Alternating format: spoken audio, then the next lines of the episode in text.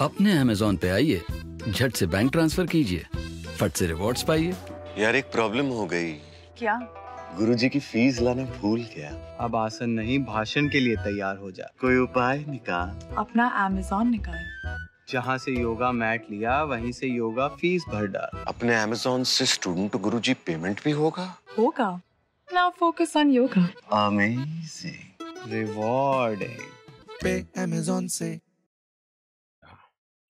इस वर्ष हम पूज्य बापू का 150वां जयंती वर्ष मना रहे हैं।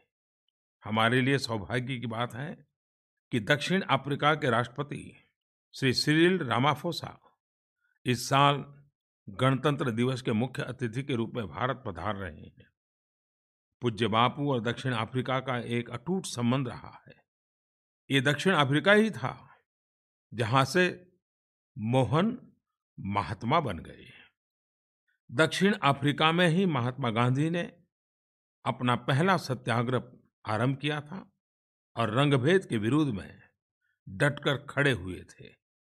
उन्होंने फिनिक्स और टॉर्स्टॉय फार्म्स की भी स्थापना की थी, जहाँ से पूरे विश्व में शांति और न्याय के लिए गुंज उठी थी।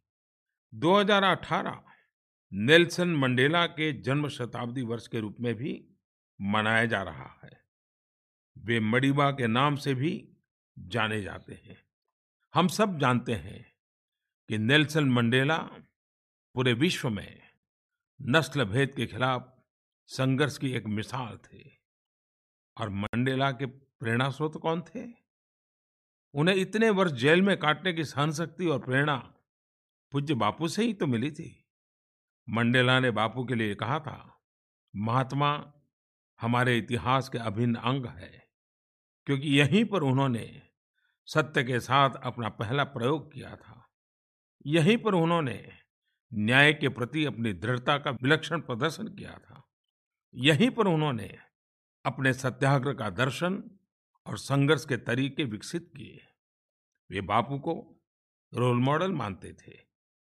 बापू और मंडेला दोनों पूरे विश्व के लिए न केवल प्रेरणा के स्रोत है, बल्कि उनके आदर्श हमें प्रेम और करुणा से भरे हुए समाज के निर्माण के लिए भी सदैव प्रोत्साहित करते हैं।